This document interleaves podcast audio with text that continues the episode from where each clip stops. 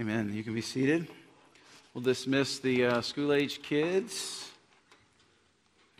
to uh, the back. Who are they going with? Mr. John and Miss Heather there. Greg and Betsy. All right. I feel like uh, the sickness season has kind of set in. Um, I know my wife and uh, two of my kiddos are out with the flu, so if I'm giving you uh, knuckles today instead of shaking your hand, that's why, just in case it might get from me to you. Um, I feel good, um, so we'll see how this, how this goes. I know we have several texts this morning of people um, who had to find replacements because of the, I guess we're just in that season. I'm going to invite you to open your Bibles to uh, Proverbs chapter 30. Um, or maybe um, people are just missing because they knew we were talking about money today. That's also a reason that, uh, that people might. We are talking about money, and Proverbs talks a lot about money. Now, we started in Proverbs. What we wanted to do is just walk through the first few uh, chapters of uh, Proverbs 1, 2, and 3, as we would most any other text. And then we're going to kind of pause there and we're going to look at the other major themes. It would take us a couple years probably at our rate to get through the entire book of Proverbs. So we just highlighted the major themes, the things that Proverbs talk the most about. We wanted to talk about those things and highlight them. And so we've talked about the, uh, the sluggard or slothful. Uh, last week, Jason talked about the family. We've talked about the power of our words.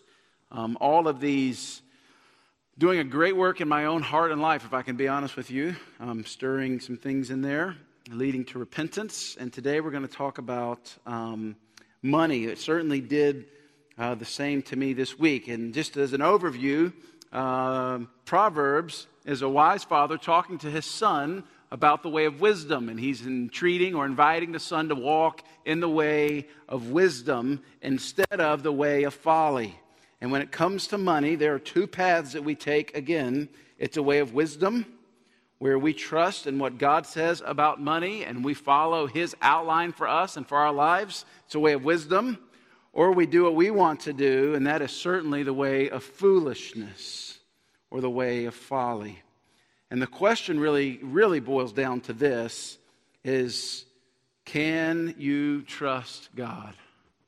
in what he says? Can you trust him? Can you, can you lean and place your weight on what he and his word says? I want to pray for us real quickly before we jump into this text. Father, thank you for, for the power of your word to transform us. Your word says of itself, it's through the foolishness of preaching. People hear the gospel, your Holy Spirit working in their hearts and lives to move them from death into life. And So, Father, we pray that your, your word would go forth and do just that be living and active, divide even up to soul and spirit. The seed of your word would fall on good ground and produce a change in our lives. It's in Jesus' name we pray. Amen. Every time we come to talk about the subject of money, it's a little weird for me, to be honest with you. It feels a bit self serving to me or the church or like a forced conversation that, uh, that you may not have ever really wanted to have. But as we walk through Scripture, you really can't avoid the topic of money. As a matter of fact, Jesus talked about money uh, more than anything else, second only to when he's talking about the kingdom of God. He talked about it a lot. And even today in our culture, maybe even more so, money has such power in our lives to lead us. Um, uh, to take us off mission or to use to support the mission of God. And so that's why we're going to look at this today. Again, Proverbs talks about it, it's so much of it. We won't have time to get to all of it. We'll just kind of hit um, the top level and just the, the heart of what, um, what Proverbs says about money. 1 Timothy 6:10 says that the love of money is the root of all sorts of evil. You've heard of that, right?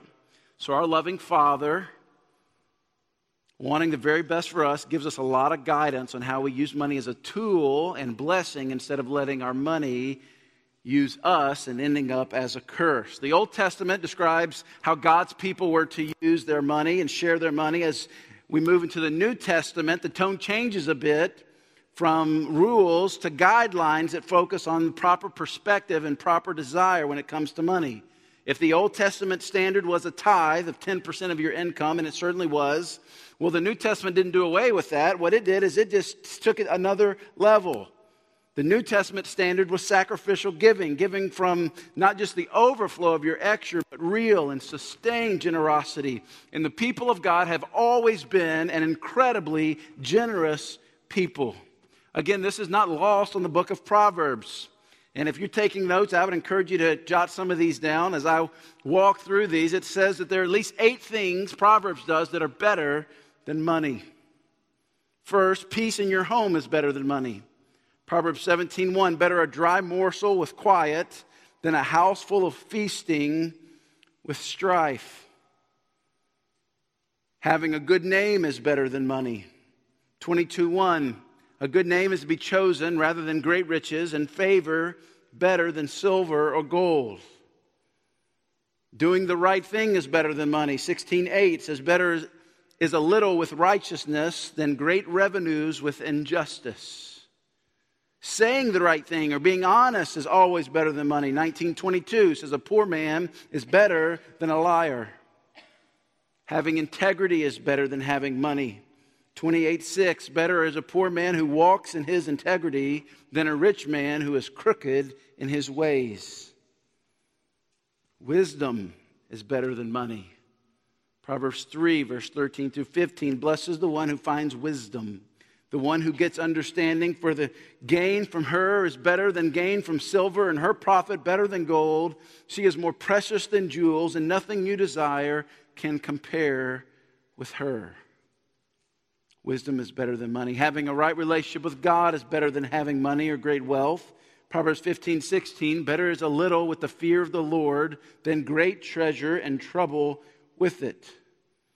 It's better to have Jesus and to be poor, Proverbs says, than to have this incredible wealth without him. Having a right relationship with people is better than money. 1517, better is a dinner of herbs where love is than a fattened ox and hatred with it. Do you see the point? Proverbs says, You know what's worth chasing in life? Integrity and truth and wisdom and lasting joy and purpose and confidence and real community and the wisdom of God, these things are worth chasing. These are the most important things in our life. All of these things are better than having money, Proverbs says, and none of these things can be purchased with money. Now, most of us would read that list and we would say, Amen, Pastor. I agree with that. I'm following. I'd rather, I'd rather have all those things too. But be careful because the heart is deceptive. And money is the real thing that gives us insight to what we really love and treasure. It's far beyond what we say with our mouth. It's, par, it's far beyond um, what we like to think about ourselves. It really is a true test to what's really going on in our hearts. What is the wisdom of God about money? The point here is to align our heart with God's in the area of money thinking correctly about our finances, not just our finances, maybe I should say our resources. That's the goal this morning. So I want to look at Proverbs 30 as the main text of our study. I think it's good for us because this is a trap that many of us can and might have already fallen into this love or chasing of money and materialism. This is says in Proverbs 30 the words of Agur, son of Jakeh, the oracle. So, this is a different author than Solomon, still inspired by God, still profitable for us, Timothy would say. Says in verse 7 Two things I ask of you. This is his prayer, Agur's prayer. Deny them not to me before I die. Remove far from me falsehood and lying. You go back, he knows the power of words that we talked about. Give me neither poverty nor riches. Feed me with the food that is needful for me, lest I be full and deny you and say, Who is the Lord? or lest I be poor and steal and profane the name of my God. Now, this is a strange prayer, likely a prayer that you have never prayed before. Now, maybe you have. Basically, he says, Lord, make me lower middle class. I just want to be just right in there. Lower middle class is where I want to be. And I want to point out some pretty obvious uh, things here and some things that we do overlook. His prayer shows us a, a few things really under the heading of having the right perspective about money. Money's not a bad thing, and I'm not preaching a poverty theology this morning. As a matter of fact, God always uses both the rich and the poor. God blesses some people with great wealth, and some people barely make the ends, ends meet. Jesus certainly included wealthy and the poor in his ministry. The key here, and this is kind of the, the, the where we're going, the key here is contentment. And most of us don't like that word contentment. That God has us where He wants us for the reason that He wants us. Most of us do not have contentment. We don't like that word. We live in, a, in the days of discontentment, always wanting more and better and newer. When's the last time you went to uh, Wendy's and ordered a medium drink? It is 44 ounces, uh, it, it, a medium, and you're like, that cannot be a medium. There's no way any human can, can drink that whole thing. I mean, it is ginormous. Things are getting bigger and bigger and bigger, and, we, and it's just feeding into right, our desire for more and more and more.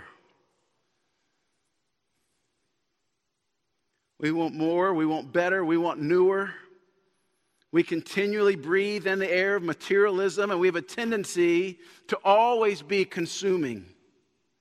Now, most of us can't afford to live this way bigger, newer, better more. We can't afford to live this way, so we, we work longer hours. We live more stressed out lives.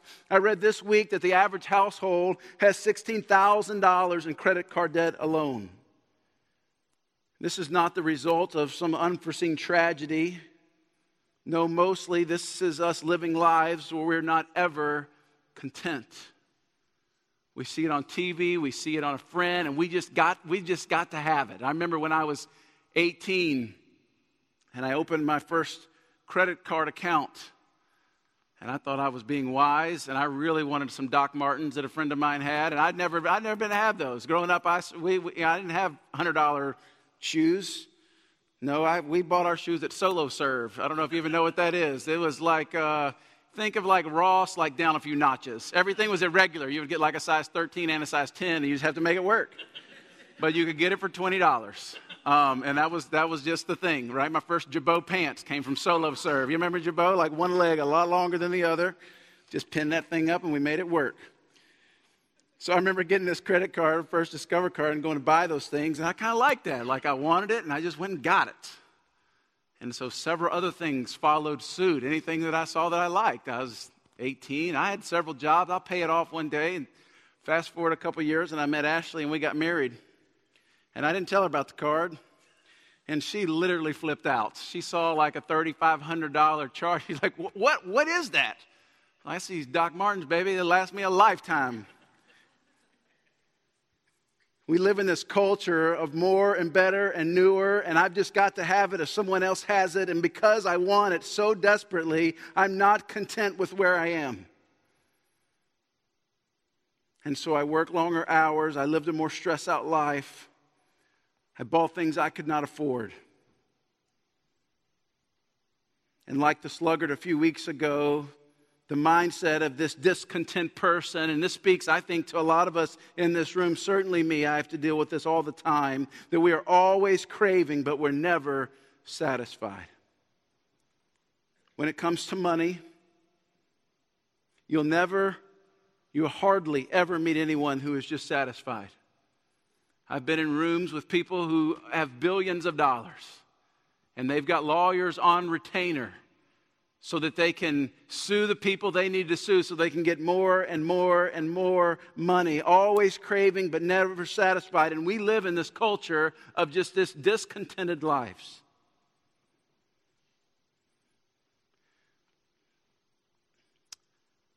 You know how Maybe you don't know, maybe you don't. Anytime we have to preach on something like this, I pray that God would let me preach on something with conviction.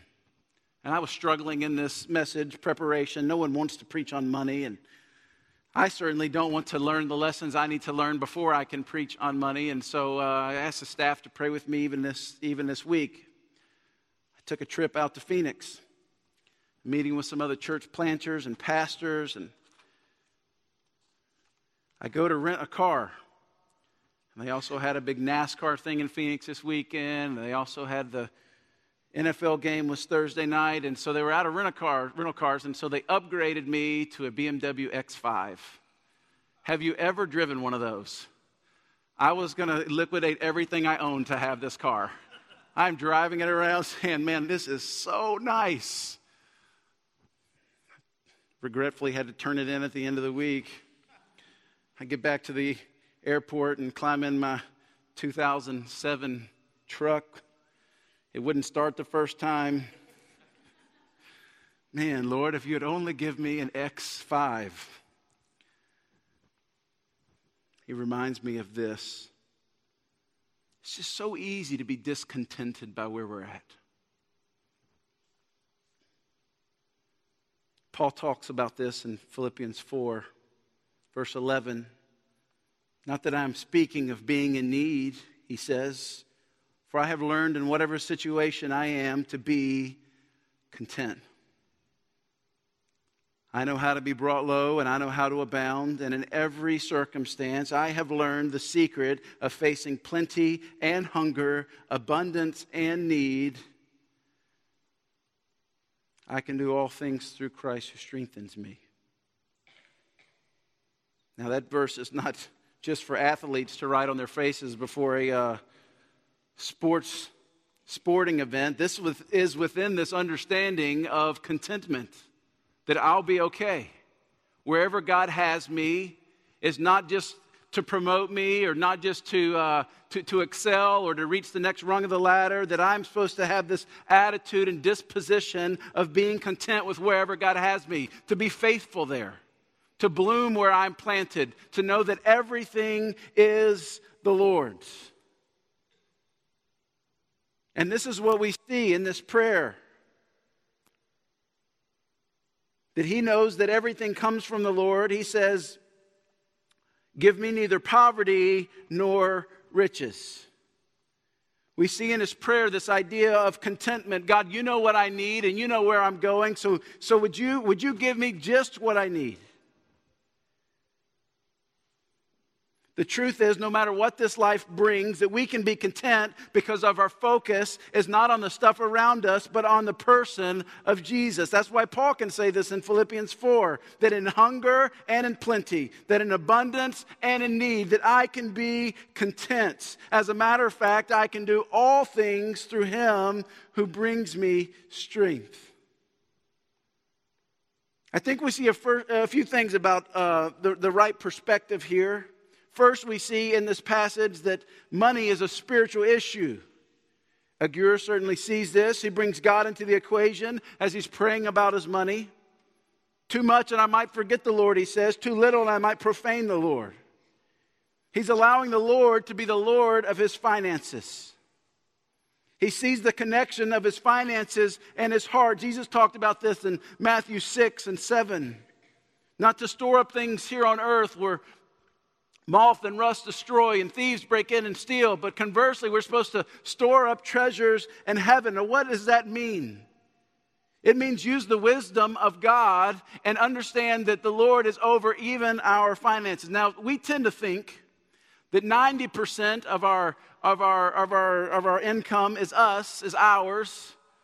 It's to use in what we want, and 10% that's the Lord. So the 10% is spiritual, and the, and the 90% is um, is non spiritual or secular. We can use it how we want, but the truth is, is that it's all the Lord's. Everything, every dollar, every resource, everything is always the Lord's. And Jesus saying in Matthew 6 and 7 that there's this direct connection between a person's heart and his finances. One pastor says, Let me show you what you love if you just show me where you spend your money.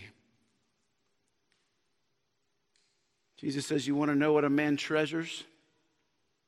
Just look at where he spends his money.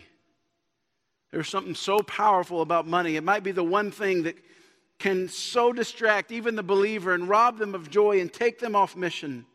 Too much money, Agur says, and I get proud and entitled, and too little money, and I'm prone to worry and not trust God and steal something. Do you see the power? That's why it's so important for us to conform and align our perspective on money with the Lord's. Agur knows that God cares about his money as something very spiritual here. He understands that money is a spiritual issue. He also understands that money is a stewardship issue. He prays, Give me neither poverty nor riches, feed me with the food that is needful for me. He understands that God is the one who gives and takes away. All of our money is from God. As a matter of fact, Psalm tells us the earth is the Lord's and everything in it. Everything. That 2007 truck I got out there is not even mine, it's the Lord's. The house that I'm in is not mine, it's the Lord's. The kids, actually, that I have, they're really not even mine, they're the Lord's. The ability, the gifts that God has given me to work, the skill that we've honed, the attitude that we have, everything. The earth is the Lord's and everything in it. We are owners of nothing, but stewards of everything. It's all His in the first place. And Agur understands this, and that's why he's saying, Lord, give me neither poverty nor riches, feed me with the food that is needful for me. Maybe your passage says, Feed me with the food that is my portion. I love that picture, the food that is my portion. Have you ever thought about this? It's quite powerful. Agur is praying that God would give him everything he needs to do what God has called him to do, to give him everything he needs so that he would be faithful to the ministry that God has placed in front of him. When you put God in the center of everything and see every penny as God's, and you're just a steward of it, then you can be confident that God will give you everything you need to accomplish everything that He's called you to do. Again, back to Philippians 4 and verse 19. And my God will supply every need of yours according to His riches and glory in Christ Jesus. Now, this is so important. This message here, and really all the messages we've talked about through the book of Proverbs, is really about faith. Do you really trust God? Do you really trust Him? This may not have happened to everybody. I remember as a young man, I must have been 10 or 11, and uh, my dad was a pastor for church, and I got my first little job was going to do some work for the church, and in the front of the church there was a sidewalk, and it had been grown over on both sides with, uh, with grass and weeds, and it was on the sidewalk that went alongside a street, and it was, it was just gross and trash. And my dad said, Luke, I want you to go uh, work with us, and we're going to pay you. And so we began to do that and began to work. And after the first day, I came home, and my dad gave me some cash for my work today, and he said, Now you remember, son, that, you know, I, this is the Lord's money, and I want you to use it as you want to, but you got you need to tithe some to the Lord. And I looked at him like like this.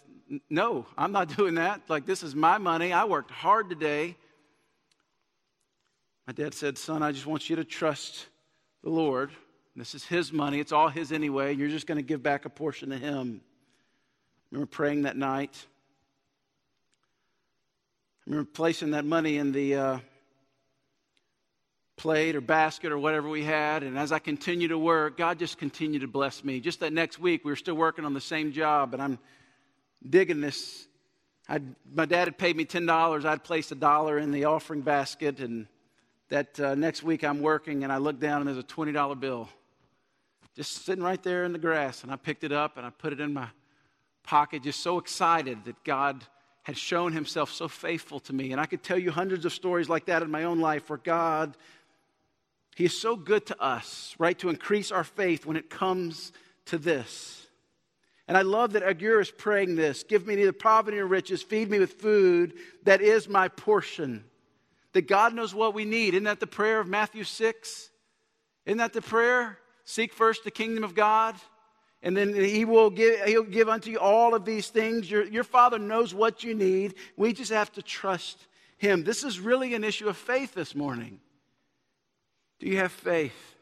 I feel like we live this life, right, with the Word of God here and then just our lives and culture here.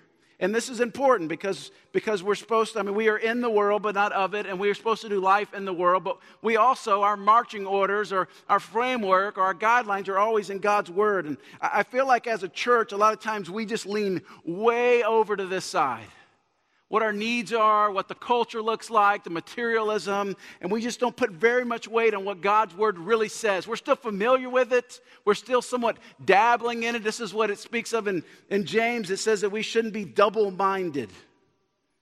And I think what the Word of God is calling us to do is to place our weight on Him. All our chips to the center of the table. God, you are everything, and I trust you. And that doesn't mean that we're way over here and that we don't have any understanding of what culture is. We're not withdrawing from the world, but we are placing our weight on God's infallible word to us. And as His Holy Spirit works to make it come to life even in us, dividing even among the soul and spirit. Verse 19 in Philippians 4 that God will supply every one of our needs according to his riches. Do you believe that? And this is really important. God wants to use his children as a conduit to bless other people. Remember, Agur is saying that money is a stewardship issue. God wants to use his children as a conduit to bless others. God has all the money in the world, it's all his. And he's looking for those who live lives with open hands to whom he can bless more and more and through whom he can continue to bless others. Every time we get a raise or an unexpected blessing, a check in the mail we didn't expect, the first thing we should do is ask God, God, who needs this money? Why are you blessing me through this? Who, who, who is this for? Psalm 67, verse 6 and 7 says that God blesses us so that we can be a blessing to others. The earth has yielded its increase. God, our God, shall bless us. God shall bless us so that the ends of the earth will fear him. The ends of the earth small caveat here that this is really just not about money as we look at it, or dollars and cents. It's really about anything that God has entrusted to us our health, our talent, our ability, our homes, our resources, our kids, even our own lives. Every single thing that we have, every dollar, every day, every bit of health is on loan to us from God. He has given us everything that we have so that we would use it to accomplish what God has called us to do. Let me ask you this question Do you view your resources that way? That's all God's? Every bit of it. And that He's entrusted it to you, certainly to be a blessing to you and to meet your needs? Absolutely. I'm not saying that you shouldn't do that. I'm not even saying that you shouldn't use it for fun things. I'm just saying that one day we are going to stand before God and give an account for how we stewarded His resources. I don't know where we kind of get this as a church that we'll never give an account for these things. Scripture te- teaches of two judgments the great white throne judgment, which all the believers will not be a part of because of Jesus Christ, our advocate. We won't stand before God in that way, but we will give an account for everything we did for every resource that He's entrusted to us, every dollar that's come through our hands, all the kids that live in our homes, everything that we have, we'll give an account if we used it right to further the kingdom of God, if we used it responsibly, if we stewarded it well. That's the very reason it's in our hands. So it's a spiritual issue, Agur says. It's a stewardship issue, and then Really, lastly, it, it can be a really dangerous issue. Agur knows that too much money could actually ruin him. Again, this is not lost on the rest of the Proverbs. Proverbs 11 28 says, Whoever trusts in his riches will fall, but the righteous will flourish like a green leaf, whoever trusts in his riches, whoever leans over onto this other side of culture and our own ability, whoever, whoever puts their weight here, certainly one day they're going to fall. If you woke up tomorrow to find out your savings account had been emptied, what you do next might really reveal where your heart is. If you get an unexpected bill in the mail tomorrow, does complete panic break out, or is this assurance that God loves me and He's going to meet my needs? That might show you which side you're really trusting in. Proverbs 18:11 says a rich man's wealth is his strong city and like a high wall in his imagination. That it's just your imagination millions of dollars in your bank account is not going to help you one bit one day when you stand before the Lord and give an account of how you stewarded His resources. Several years ago in 2009, there was a money manager who invested the wealth of many of Europe's royal and leading families. He lost $1.4 billion of his clients' money in Madoff's Ponzi scheme, and as a result, killed himself in his Madison Avenue office. His wealth provided an illusion of protection, but it disappeared overnight. Just a year before, when the market dropped suddenly, hundreds of people committed suicide because their strong city was destroyed. Something that's a bit harder to see is the thousands and hundreds of thousands who've ignored the most important things in life, all the while chasing money. Something that in the end will never satisfy. Money can be a really dangerous thing. You remember the encounter Jesus had with the rich young ruler who came up and seemed so joyfully to say, Good teacher, how will I inherit eternal life. Jesus, of course, knew him very well. He said, Well, you got to keep the commandments, to which he boasts very quickly. I've done that as a kid, but Jesus saw into his heart. He loved the things he had. He was defined by the things that he had. And so Jesus said, You know what? Go sell all your possessions and give it to the poor, and then come and follow me.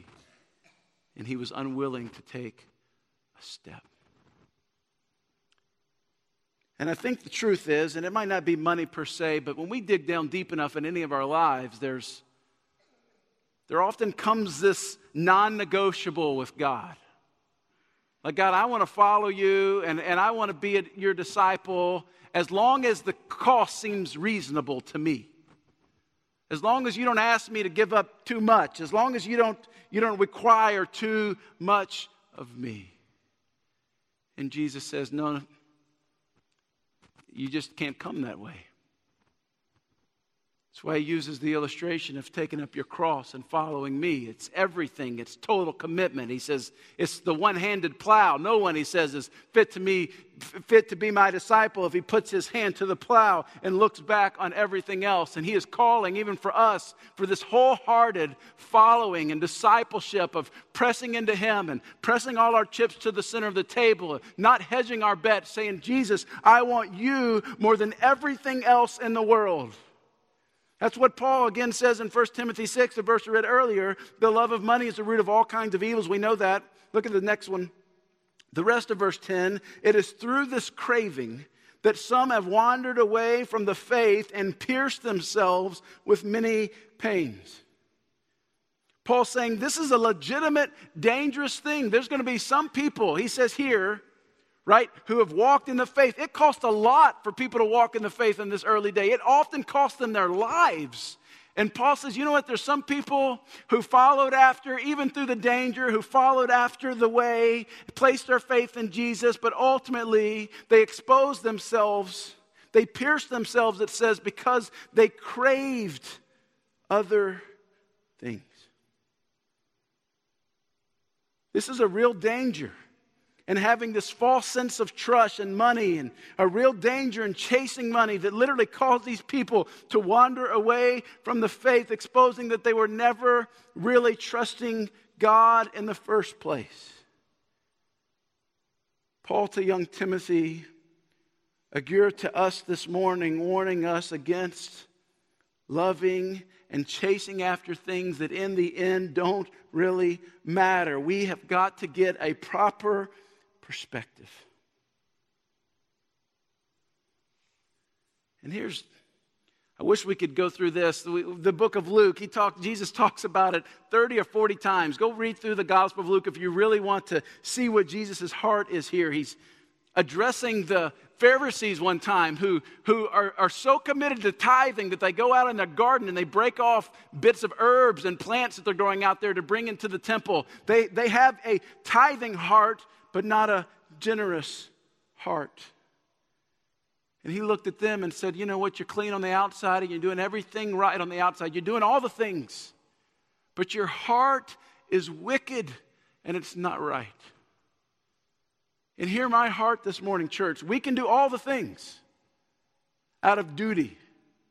And we can come in and we can sing the right songs and we can even give our money and we can show up at community group and huddle. We can literally do all the things with our heart still being wicked and far from God.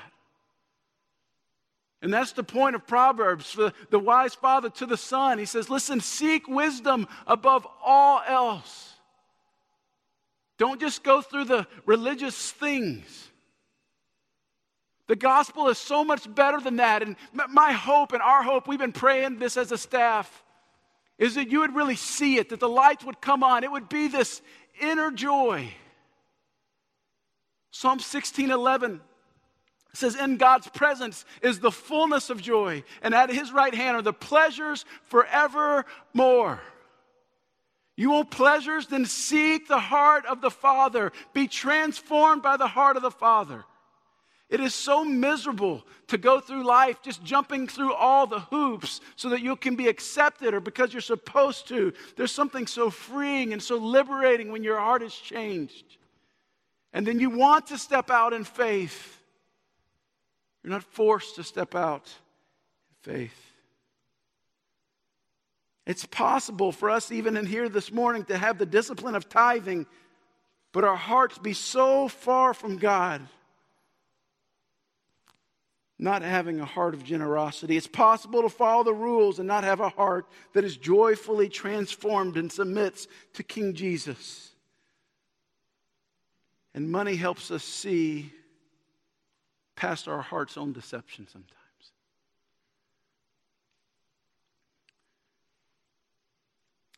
I wear this little uh, bracelet. It's a Fitbit. A lot of you have these. And um, it's just brutally honest with me. Um, I get to the end of the day sometimes and I'm like driving past the gym and I'm like, oh, I don't need to go work out. I've, I've walked a lot today. And I look in here and it's like couch potato, is all it says. Like I've just done nothing. I've taken 500 steps. It's just brutally, brutally honest. I think that's what money does for us. It's, it's like a monitor that exposes where our treasure really is. I love this whole thing, this whole prayer figure. I'm going to end with this. The whole prayer is a your desired personal faithfulness. Look at the reason that he asked for all this. Give me neither poverty nor riches. Feed me with food that is needful for me lest I be full and deny you. His heart in this prayer was personal faithfulness. Can I ask you this, church? Is that your heart? Personal faithfulness. In the end, it won't matter what you owned, but it will matter who owned you. Have you given your heart and life to Him? Have you placed your faith and trust in Jesus Christ? Can you say to God this morning that, God, I want you more than riches? I want you more than wealth. I want you more than fame. I want you more than comfort, no matter what the cost. It's the treasure hidden in the field that the man found and went and liquidated everything he had. And with joy, he goes to buy the field because in the field contained the treasure. And Jesus says that's what it's like to be a part of the kingdom of God. That you liquidate all these things that don't really matter and you trade them in for this treasure that never fades.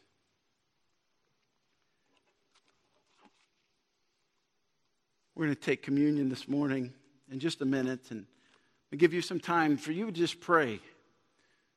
With me doing all the talking up here, we'll just have a few minutes of quiet and you can ask God to really reveal where your heart is.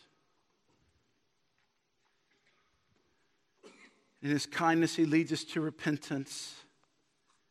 It's because of the work of Jesus that we don't have to earn or prove anything this morning. We don't have to even give out of guilt or obligation, but from a place of joy and communion reminds us of that every week that Jesus gave everything so that we might be His. I'm going to pray for us and give you some time where you're at to pray. I'll be in the back if you'd like to pray with me. And when you're ready, you can just come and partake in communion. Father, thank you for the gift of your word. Lord, how we need it. Your word says that our hearts are deceptive above all else, and that's true, and I've seen that in my own heart and life again and again. So we open your word, and it reads us more than we read it. And Holy Spirit, you're working in the lives of men and women, and even in teenagers and boys and girls that are in here pointing them to Jesus, the Holy Spirit pointing us. It's Jesus, it's Jesus, it's Jesus. In Jesus, we call out to you, and you just point us to the heart of the Father. It's all about the Father, the Father, the Father. So, Father, I pray that your church would move from a sense of duty to a joyful delight. We don't have to give or be generous, but we get to. And as, as you change our hearts, we become generous people. And not just from the overflow, but sacrificing our lives and our comforts and our money so that the ends of the earth may know you. What if there's any in this room that haven't placed their faith and trust in you, I pray that they would take a step of faith today. Maybe there's some that have been tight fisted and they don't want to give anything, any of their finances up, up to you. Maybe they would take a step of faith and open the hands this morning. Maybe some are walking through incredibly difficult financial trial. Father, I pray that you would help them trust you. You will supply all their needs. That we would be content people taking steps of faith. It's in Jesus' name that we pray. Amen. Take your time and pray, and you come when you're ready. You don't have to be a member here to participate in communion, but Scripture says you do have to be part of the family of God. You have to have trusted Jesus Christ as Lord and Savior and desire to follow Him in obedience. So if that's you, we welcome you to come, and you come when you're ready. Um, and then after that, we'll sing a little bit, and we've got some other things planned at the end.